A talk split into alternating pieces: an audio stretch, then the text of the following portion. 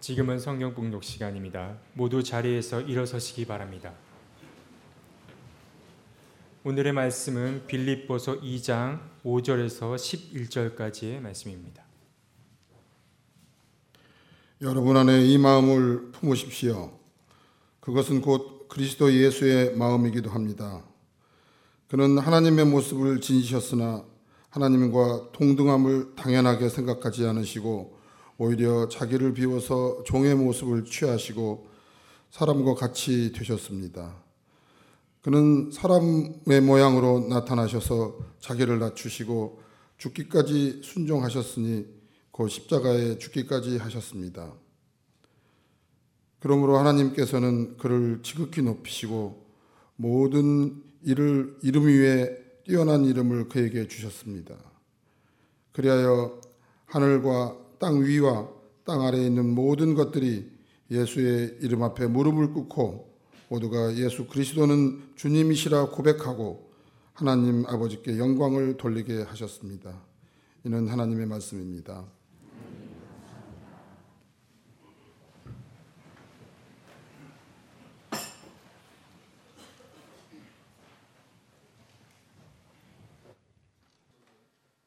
나온 것을 아, 전해주시는 하나님의 은총과 평강이 교회 여러분 모두와 함께 하시기를 빕니다. 앞서도 말씀을 드렸던 것처럼 오늘은 교회력의 마지막 주일로 그리스도께서 우리의 왕 되심을 기념하는 주일이기도 합니다. 왕이라는 이미지는 지배의 이미지를 가지고 있기 때문에 그리스도를 왕으로 모신다고 하는 것이 자칫하면 오해를 살 수도 있겠다는 생각이 들기도 하지만 그러나 이것은 상징적인 언어일 뿐이고 그리스도의 왕되심을 다른 말로 표현하자고 한다면 그리스도께서 우리의 삶의 영원한 중심이 되심을 인정하고 고백하는 것 이것이 오늘 이 주일에 우리에게 요구되고 있는 바라고 말씀드릴 수 있겠습니다.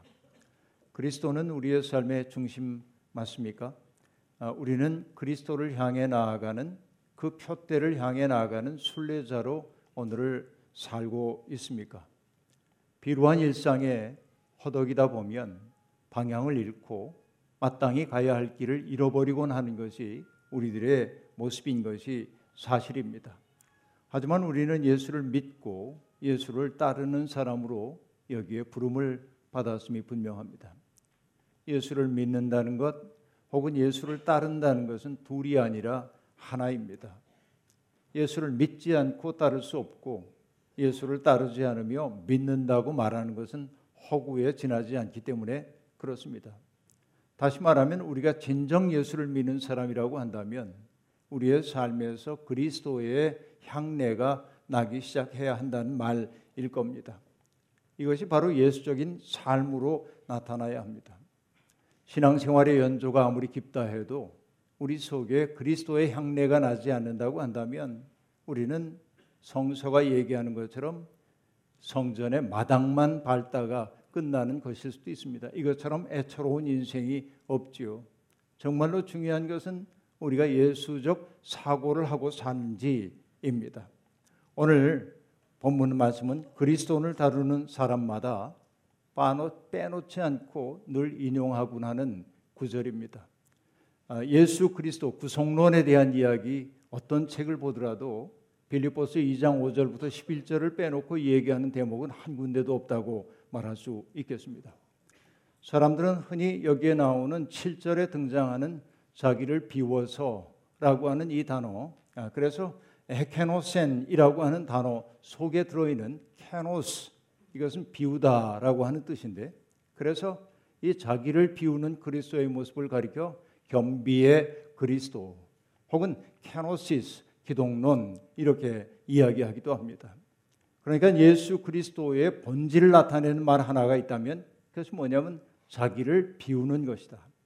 철저하게 겸비한 자리에 서는 것 바로 이것이 그리스도적 존재의 모습이라고 말하고 있습니다. 사실 모든 생명의 본질이라는 것은 자기를 비움이라고 얘기할 수 있겠습니다. 우리들도 먹기도 하지만 비워야만 성장하는 것처럼 비우지 않는 것은 병이 될 수밖에 없는 것처럼 세상의 모든 것들은 자기를 비움으로 성장해 가는 것입니다. 나무는 나무는 나뭇잎을 버림으로 겨울나기를 준비합니다. 나뭇잎을 떠나보내지 않으면 혹독한 겨울 추위를 견딜 수 없기 때문에 나무는 나뭇잎과 작별하는 것을 아, 꺼리지 않습니다.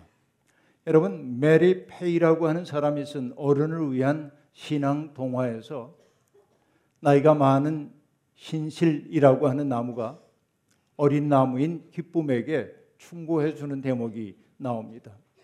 기쁨은 아주 어린 나무였기 때문에 봄이 되어서 자기의 몸에서 새롭게 잎들이 돋아나는 것을 기쁘게 여기고 있었습니다.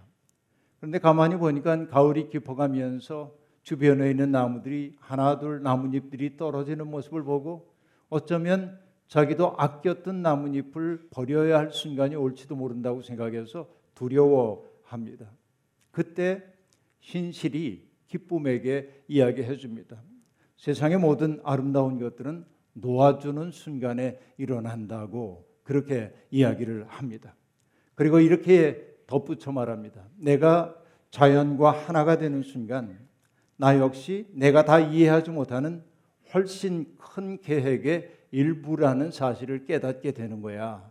놓아준다는 것은 아름다운 일이지. 이렇게 이제 설득하는 장면이 나옵니다. 그렇습니다. 세상 모든 이치가 그렇습니다.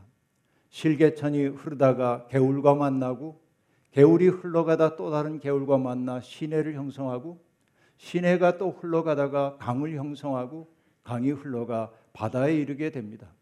작은 나가 지워지면서 큰 나의 몸을 얻게 되는 것이 세상사의 모든 이치라고 말할 수 있겠습니다. 어찌 보면 작은 것 속에 이미 큰 것이 들어있고 큰 것 속에 작은 것이 들어있습니다.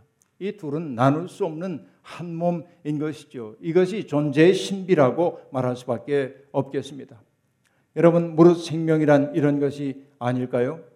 어떤 분은 이렇게 작은 나의 생명이 쓰러져서 큰 생명에 스며드는 것을 가리켜 초월이라고 이야기했습니다.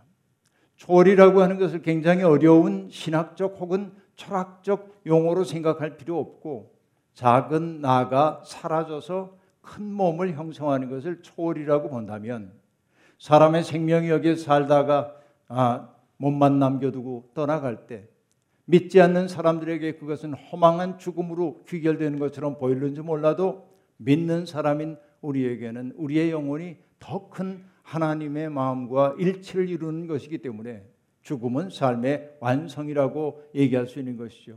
더 큰 생명의 일부라고 하는 사실을 깨닫는 사람은 평안하게 자기의 삶을 맞이할 수 있는 것입니다.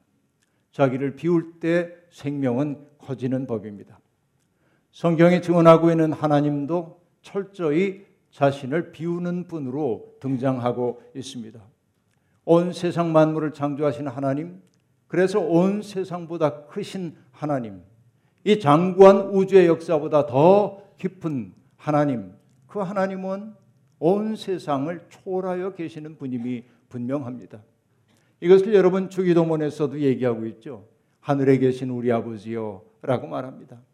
이때 하늘은 우리가 말하는 저 푸른 창공을 얘기하는 게 아니라 인간의 이성이나 인간의 판단력을 뛰어넘는 우리와 차원을 달리하는 하나님의 그 위대하심을 구상적 언어로 표현한 것에 지나지 않습니다. 그런 하나님입니다. 그러나 우리가 알고 있는 하나님은 온 세상을 창조하셨지만 당신이 창조하신 세상 피조물들의 세계에 무관심한 분 아닙니다. 피조물의 세계에서 벌어지는 일들에 깊은 관심을 기울이고 있고 거기에 개입하는 것을 꺼리지 않는 분이 바로 우리가 성경에 증언하고 있는 하나님입니다. 바로 이것이 하나님의 자기 비움 곧 사랑입니다. 특별히 시편 113편의 시인은 이 신비를 이렇게 노래하고 있습니다. 주 우리 하나님과 같은 이가 어디에 있으랴? 높은 곳에 계시지만 스스로 낮추셔서 하늘과 땅을 두루 살피시고 가난한 사람을 티끌에서 일으키시며 공핍한 사람을 걸음더미에서 들어올리신다. 이것이 하나님입니다. 온 세상을 창조하신 크신 분이지만 이 땅에서 벌어지는 일들 특별히 약자들이 겪고 있는 아픔을 아파하시고 그들을 일으켜 세워주시고 그들을 존귀한 삶을 살도록 인도하는 분이 하나님이라고 증언하고 있는 것입니다.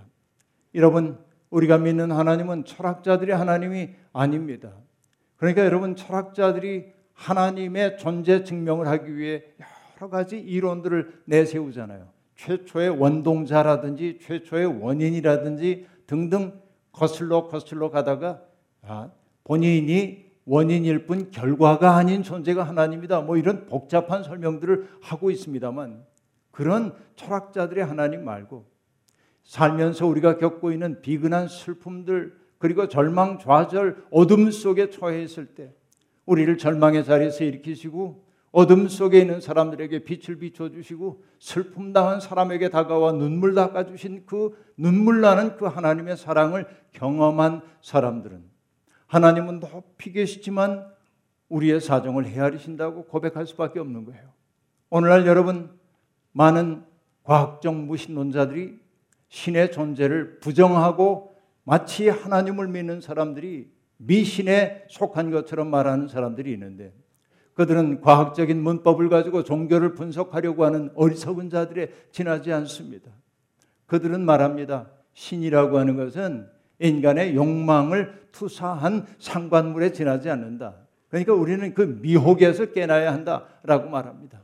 그러나 그들은 오늘 우리가 경험하고 있는 하나님 손에 잡힐 듯 가까이에 오셔서 우리의 방패가 되어 주시고 우리의 기도를 들어 주시는 그 하나님을 경험한 적이 없기 때문에 그런 얘기를 하는 것이죠. 절대자이고 지존자이신 하나님이 땅과 하늘을 두루 살피시고 가난하고 궁핍한 사람들의 살 권리를 회복시켜 주신다고 하는 것이 수천 년 동안 사람들이 해왔던 고백임을 우리는 알고 있습니다. 우리는 그런 하나님을 믿습니다. 사도 바울은 빌립보 교인들에게 보낸 편지에서 예수님을 믿고 따르는 사람들이 마음속에 늘 간직하고 살아야 할 삶의 태도를 두 가지로 요약하고 있습니다. 많은 것 가운데 둘을 일단 얘기하고 있습니다. 그 하나는 뭐냐면 자기보다 남을 낮게 여겨라 라고 하는 것입니다. 언제나 나보다 다른 사람들이 더 낫다고 여기려는 겁니다. 결국 나보다 다른 사람이 낫다고 여길 때 어떤 태도일까요? 주장하는 태도가 아닐 겁니다. 배우려는 태도일 겁니다. 그 마음 가지고 살라 하는 게 첫 번째입니다. 두 번째는 뭐냐면 각각 자기의 일만 돌보지 말고 남의 어려운 일들을 돌보아주며 살아라 라고 말합니다. 사람은 언제나 관심이 자기에게 집중되는 법입니다. 그러나 예수를 믿는다고 하는 것은 자기에 대한 관심에서 벗어나와서 누군가 나를 필요로 하는 사람에게 자기를 선물로 줄줄 아는 사람이 되는 데 있는 겁니다. 오늘날 홀로도 살기 어려운 세상에서 남을 배려하며 산다는 거 여간 어려운 일 아닙니다. 잘 압니다. 그럼에도 불구하고 주님은 우리에게 그런 삶을 요구하고 있습니다. 오늘 우리가 살고 있는 세상 둘러보면 우울하게 이를 데 없습니다. 정말 자기에게 집중되어 있는 사람들이 세상을 가득 채우고 있는 것 같습니다. 돈을 주인으로 섬기고 사는 사람들이 정말 많은데 그들을 볼 때마다 제게 떠오르는 생각은 뭐냐면 영혼의 입체성을 잃어버렸어. 경탄할 줄을 모르고 영혼이 납작해졌다. 이렇게 여겨집니다.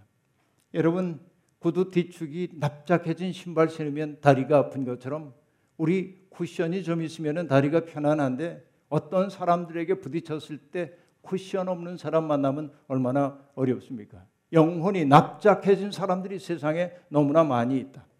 여러분 갑질 이야기가 도처에서 들려옵니다.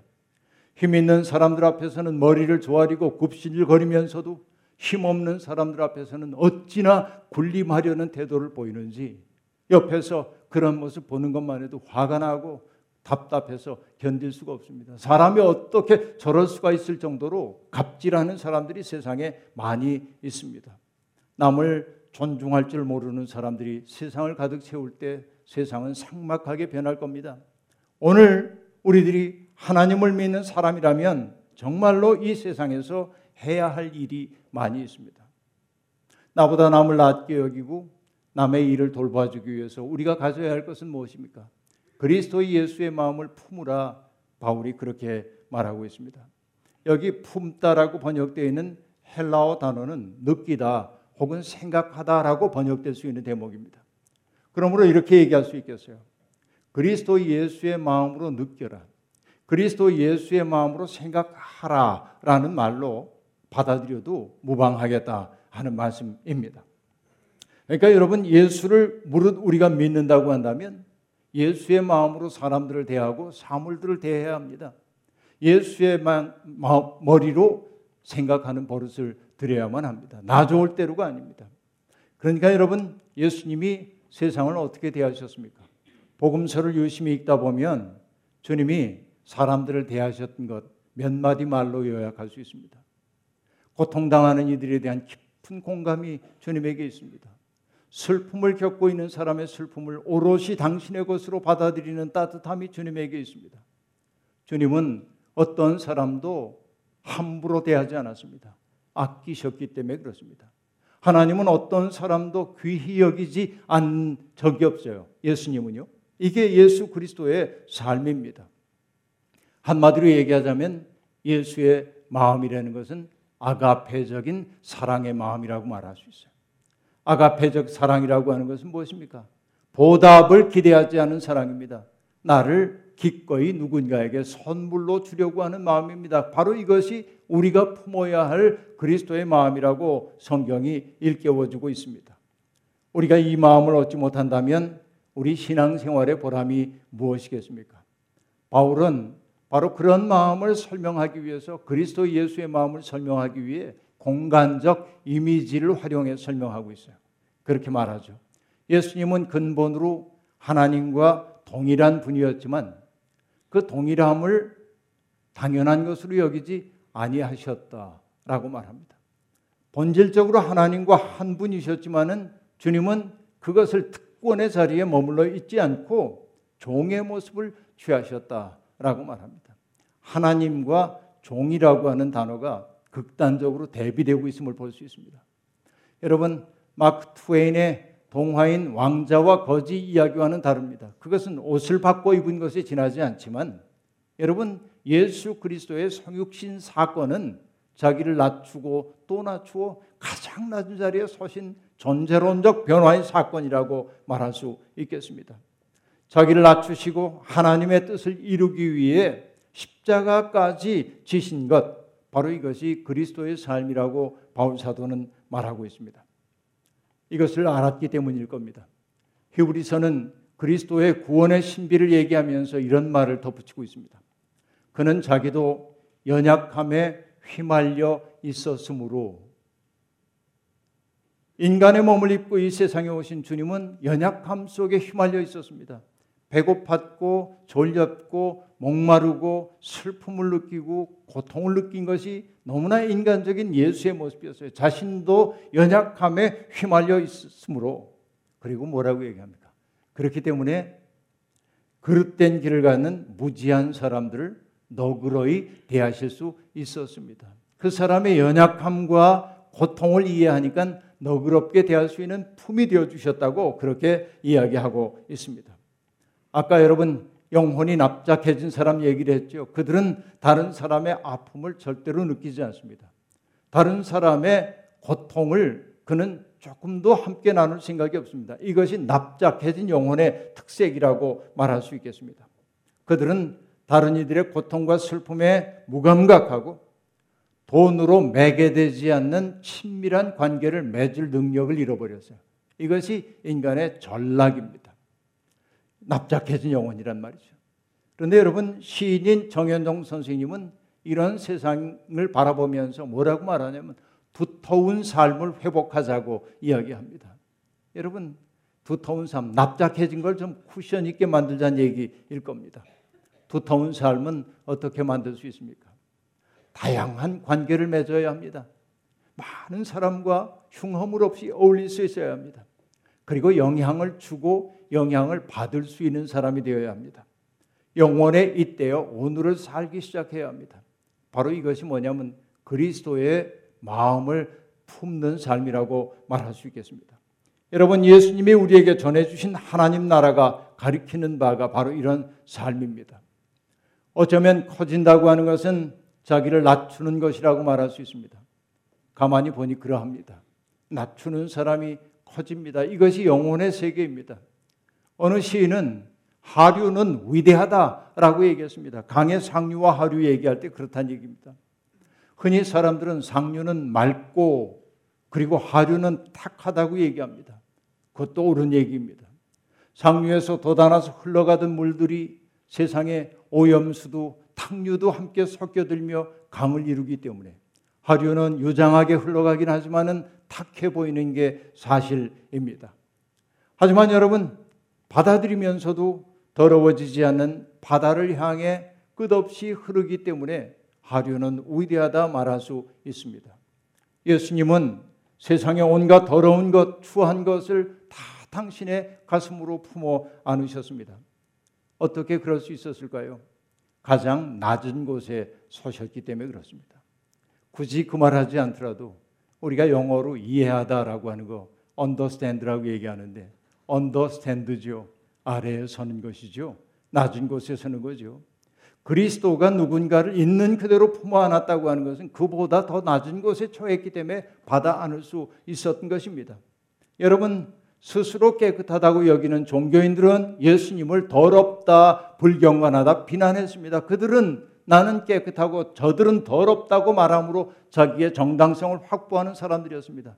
그러나 주님은 더러웠다고 여겨지는 사람들을 품에 안음으로 그들을 정화시켰어요. 이것이 유대교와 기독교의 갈림길입니다. 그런데 오늘 여러분 슬프게도 뭐냐면 한국 기독교는 그 예수 그리스도의 길을 버리고 오히려 옛날 정말 타락했던 유대인들의 길을 걷고 있어요. 우리와 남을 구별하고 저들은 더럽고 우린 깨끗하다고 저들은 구원받지 못했다고 우리는 구원받았다고 얘기함으로 그리스도의 길을 정면으로 위배하고 있다 하는 얘기입니다. 여러분 이것이 이 시대의 슬픔입니다. 바울 사도는 주님이 모든 사람의 종이 되어 섬기신 삶을 간략하게 소개한 후에 빛나는 역전을 보여줍니다. 하나님께서 그를 지극히 높이셨다라고 얘기합니다. 낮아짐의 하강의 이미지가 돌연 바뀌고 있어요. 상승의 이미지로. 하나님이 그를 지극히 높이셨다고 얘기하고 있습니다. 여러분, 저 낮은 자리에 있는 주님을 영광의 자리에 쑥 끌어올렸다는 얘기일까요? 그렇게 얘기하면 이건 제국주의적 신학입니다. 이 말 속에 있는 신비가 있습니다. 제가 좋아하는 말이기도 한데요. 깊이를 뒤집으면 높이가 되는 법입니다. 아래로 깊이 흘러간 사람일수록 그 아래로 흘러간 것 뒤집으면 높이가 되는 법이지요. 이게 매우 중요한 것입니다. 바다는 가장 낮은 자리에 있기에 모든 물의 어머니인 것입니다. 주님은 가장 낮게 처신하셨음에도 불구하고 인간의 정신이 도달할 수 있는 가장 숭고한 지점에 당도하셨고 예수와 만나는 사람들은 오 이분은 하나님이시다. 이분은 하나님의 아들이다. 라고 고백했어요. 그 고백 속에 높이가 있는 것입니다. 스스로 높아지려고 했기 때문에 높아진 것 아니라 가장 자신을 낮추었더니 그를 가장 높이 보는 이 이치를 오늘 성경은 구상적인 어로 하나님이 그를 지극히 높이셨다고 말하고 있는 겁니다. 그러므로 그리스도가 우리의 왕인 것은 모두 위에 군림하시기 때문이 아니라 모든 존재의 밑바탕이 되어 주시기 때문에 그렇습니다. 바로 이것이 뭐냐면 두터움입니다. 예수 믿는 사람은 이런 두터움이 있어야 합니다. 예수님의 이름이 모든 이름 위에 뛰어난 이름인 것은 가장 낮은 자리에 서서 모든 사람들을 받아 안으셨기 때문에 그렇습니다. 그리스도를 왕으로 모신다고 하는 말의 의미가 무엇인지를 우리는 지금 느끼고 있습니다. 우리는 이런 주님을 따르는 사람들입니다. 주님께서 당신을 따르는 사람들에게 요구하신 것은 자기를 부인하라고 하는 것이었죠. 나를 내려놓지 않고는 주님을 따를 수 없다는 얘기입니다. 자기가 시퍼렇게 살아있는 사람들은 주님 따를 수가 없습니다. 자기 의가 강한 사람들은 남들에게 상처를 입히며 살 수밖에 없습니다. 이것이 참 가련한 인생입니다. 역사상의 위대한 영혼들은 누구나 다 자기 부인의 과정을 거칠 수밖에 없었습니다. 우리가 잘 아는 맹자에 나오는 고자 장구에 나오는 얘기를 우리가 잘 압니다. 하늘이 장차 어떤 사람을 크게 쓰려고 할 때는 먼저 그의 마음을 괴롭게 하고 그의 근고를 힘들게 하며 그의 몸을 굶주리게 하고 그의 생활을 곤궁하게 하고 또한 그가 행하고자 하는 일마다 안 되게 만든다라고 만듭니다. 참 슬픈 일이죠. 그리고 이어서 이렇게 얘기합니다. 이것은 그의 마음을 분발하게 하고 그리고 성질을 참을성 있게 하여 그가 할 수 없었던 일을 하도록 도와주기 위함이다. 라고 얘기합니다. 여러분, 오늘 어려움에 처한 분들 계시거든. 하늘이 나를 크게 쓰려고 그러는구나. 이렇게 느끼셔도 괜찮을 것 같습니다. 여러분, 평안북도 정주에서 유기그릇, 그러니까 놋그릇 장사를 하던 사람이 있었습니다. 그 사람의 이름은 이승훈입니다. 나중에 그의 호를 따라 남강 이승훈으로 알려져 있는 분이죠. 그는 정말 어린 시절부터 장사에 뛰어들어 많은 돈을 모았습니다. 근데 1907년 어느 날 그는 아, 평양에 갔다가 모란봉에서 도산 안창호 선생이 연설하는 것을 듣게 됩니다. 우연한 기회에. 근데 도산 안창호 선생이 정말 아, 아주 열정적으로 연설을 하는데 이 나라가 지금 어려움에 처해 있습니다. 그리고 어려움에 처한 이 나라를 구하는 거 다른 거 없습니다.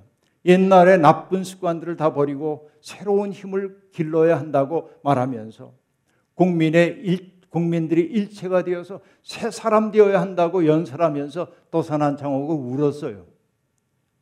민족이 너무 불쌍해가지고 도산한창하고 우는 모습을 보고 남강 이승우는 깊은 충격을 받습니다. 그리고 도산 선생을 찾아가서 제가 반드시 다시 찾아오겠습니다. 말한 다음에 집으로 돌아갑니다. 그리고 머리를 깎고 그동안 즐겼던 술과 담배를 일체 딱 끊어버렸어요. 그날로. 술과 담배를 딱 끊고 안창호를 찾아가서 그를 돕기 시작합니다.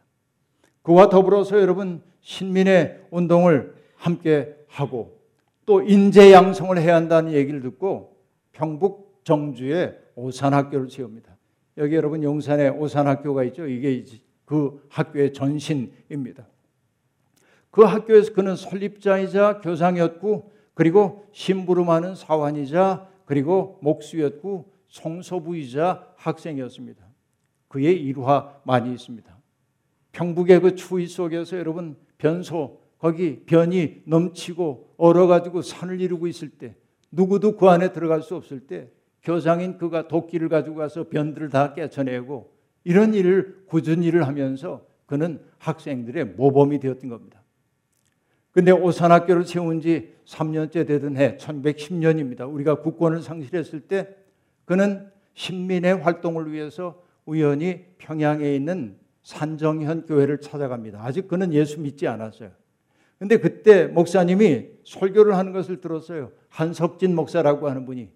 그날 마침 하셨던 설교가 뭐냐면 십자가의 고난에 대한 설교를 했습니다. 그걸 듣는 순간 가슴이 뜨거워졌어요.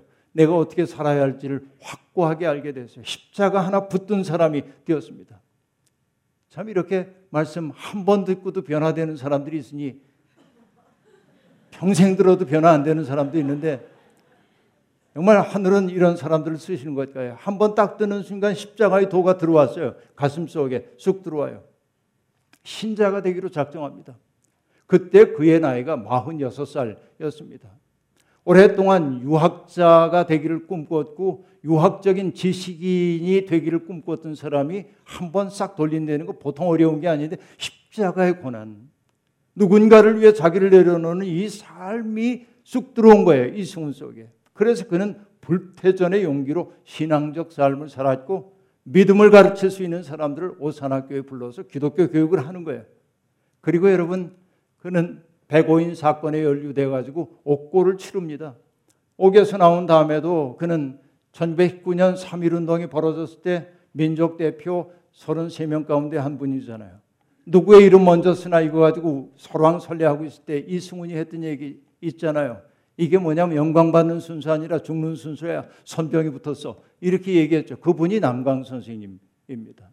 그리고 여러분 이승훈 선생은 어쨌든 또 3.1운동 때문에 옥고를 치르게 됐는데 재판장에 섰을 때 그를 취조하는 법관에게 그가 한 얘기 첫 마디가 뭐라고 얘기했냐면 이렇게 얘기합니다. 나는 하나님을 믿는 사람이요. 여러분 이게 첫 번째 말이에요. 그러면서 그가 얘기했습니다. 하나님의 인류를 내실 때 각각 자유를 주셨는데 우리는 그 존귀한 자유를 남에게 빼앗겼다. 자유를 빼앗긴 지 10년 동안 심한 고난과 굴욕이 우리를 죽음의 골짜기로 이끌었다.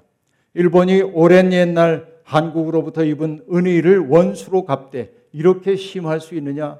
우리는 최후의 1인까지 최후의 일각까지 적의 칼 아래 쓰러질지언정 부자유 불평등 속에서 남에게 끌리는 짐승이 되기를 원치 않노라 라고 말하면서 이렇게 얘기합니다. 우리의 이번 일은 제 자유를 지키면서 남의 자유를 존중하라는 하늘의 뜻을 받드는 일에 지나지 않는다. 이렇게 말합니다. 여러분 하나님을 믿는 사람이 어떤 사람인지를 그대로 보여주잖아요. 이 남강 선생은 1922년 7월 21일 날 3.1운동 민족대표 가운데 맨 마지막으로 추록을 합니다. 3년 4개월 20일 동안 감옥에 갇혀 있었습니다. 제일 길게 갇혀 있었어요. 그리고 그는 감옥에서 나온 다음에 얘기했습니다.